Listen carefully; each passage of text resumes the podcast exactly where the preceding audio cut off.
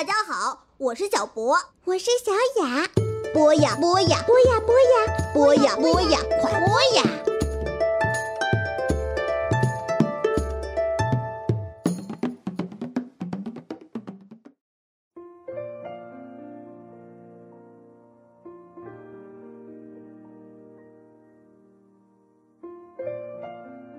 小朋友们、大朋友们，大家好！欢迎大家收听鹏鹏哥哥和大家分享的呃古代中国文化的东西和古代世界文明的小知识，都是一些点点滴滴的这个小内容。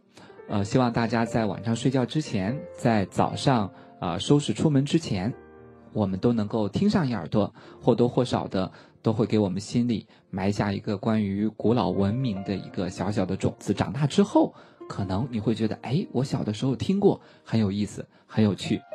我们中国文化部分呢，和大家介绍的主题呢是，呃，关于古代的成语。其实成语里面有太多的文物的知识在里面，而且呃，对我们今天来讲也用得着啊。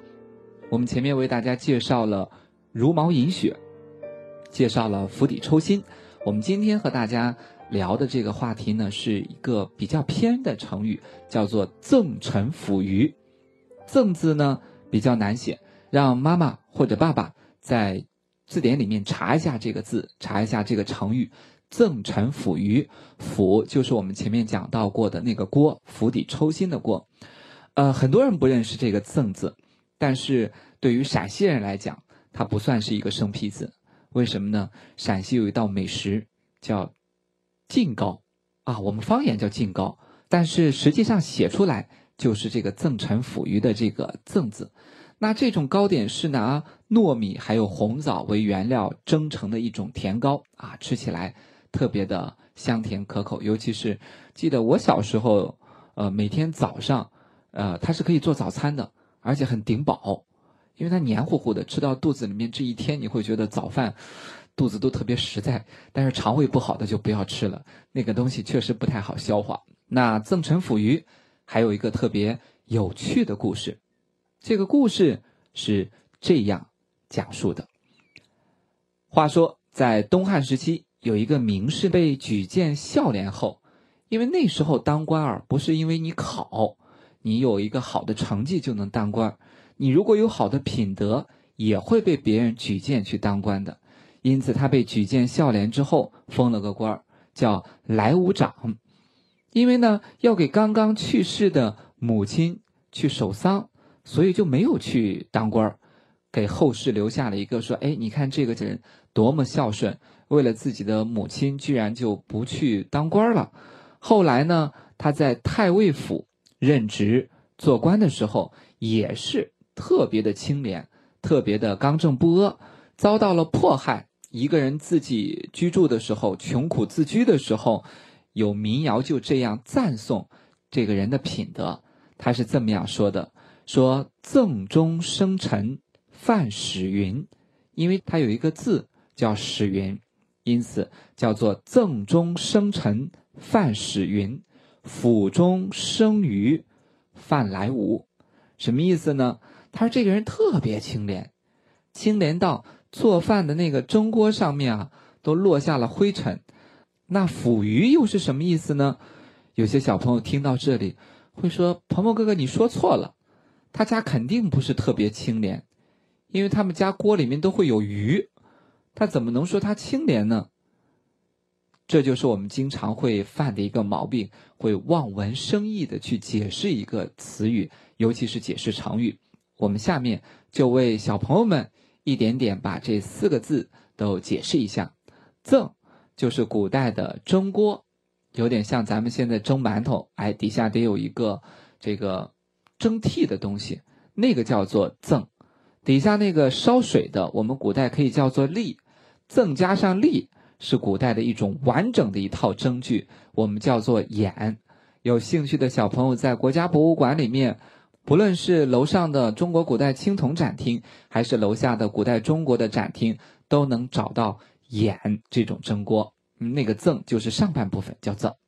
陈呢，什么意思呢？说好久都没生火做饭了，上面都落下了尘土。釜我们前面介绍过了，就是煮粥做饭用的锅啊，大部分可以用来熬粥来使用。那鱼是什么呢？鱼可指的不是咱们养的鱼，鱼指的是里面用来腐蚀食物的一种小虫子。说明这个锅好久好久都没用了，里面居然生出了一些腐蚀这些东西的小虫子，所以叫做腐鱼。我们连起来叫做赠陈腐鱼，可不是说这个范来无他们家锅里面居然还有鱼肉吃，说它特别清贫，清贫到已经很久没有生火做饭，这个灶台上落下了灰尘，而在锅里面已经生下了一些小虫子。其实啊，甑是古代先民当中，嗯，他们生活当中做饭用的一个很重要的工具，利用它可以来蒸制食物。很多小朋友都听过鹏鹏哥哥讲面包和馒头的一个故事。面包和馒头最大的差别就是，外国的面包是烤出来的，而我们中国的馒头呢是蒸出来的。蒸这项本领，我们的祖先很早就已经掌握了。大家想一想，我们今天餐桌上吃的馒头，如果没有几千年之前，老祖先学会了蒸这样本领，哎呀，可能，呃，可能会有，但是不会像那样的早。我们古代就很早有了用来蒸制食物的这种工具，就像前面鹏鹏哥哥讲到的，上半部分呢我们叫做甑，下半部分呢叫做笠，那连起来它有一个学名叫做眼。我们已知出土的这个。甑当中，或者是眼当中，既有用陶器做的，也有用青铜做的。在这里给大家推荐一个小小的博物馆，有兴趣的小朋友可以去一趟半坡博物馆。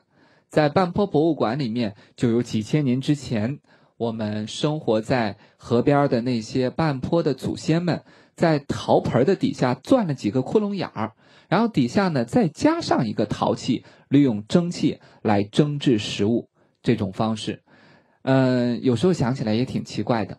当西方在几百年之前把蒸汽用在了发明动力这项本领之上的时候，我们的祖先其实好几千年前就已经把蒸汽用在了怎么样把食物做得更加美味这项本领上。比如说，我们在河南安阳殷墟妇好墓里面就有一套叫做气柱眼形器的东西。它的功用又是什么呢？呃，不知道大家有没有吃过云南的一道名菜，叫七锅鸡啊，中间有个小柱子，然后盖子一盖，那个蒸汽可以在里面有点循环的那种感觉，可以把这个食物更加让它入味。那其实，在三千多年前，我们已经有了类似于七锅这样的东西。大家有兴趣的话，可以在网上找一找这个三千多年前妇好墓里面出土的七锅。它的学名叫做气柱眼形器。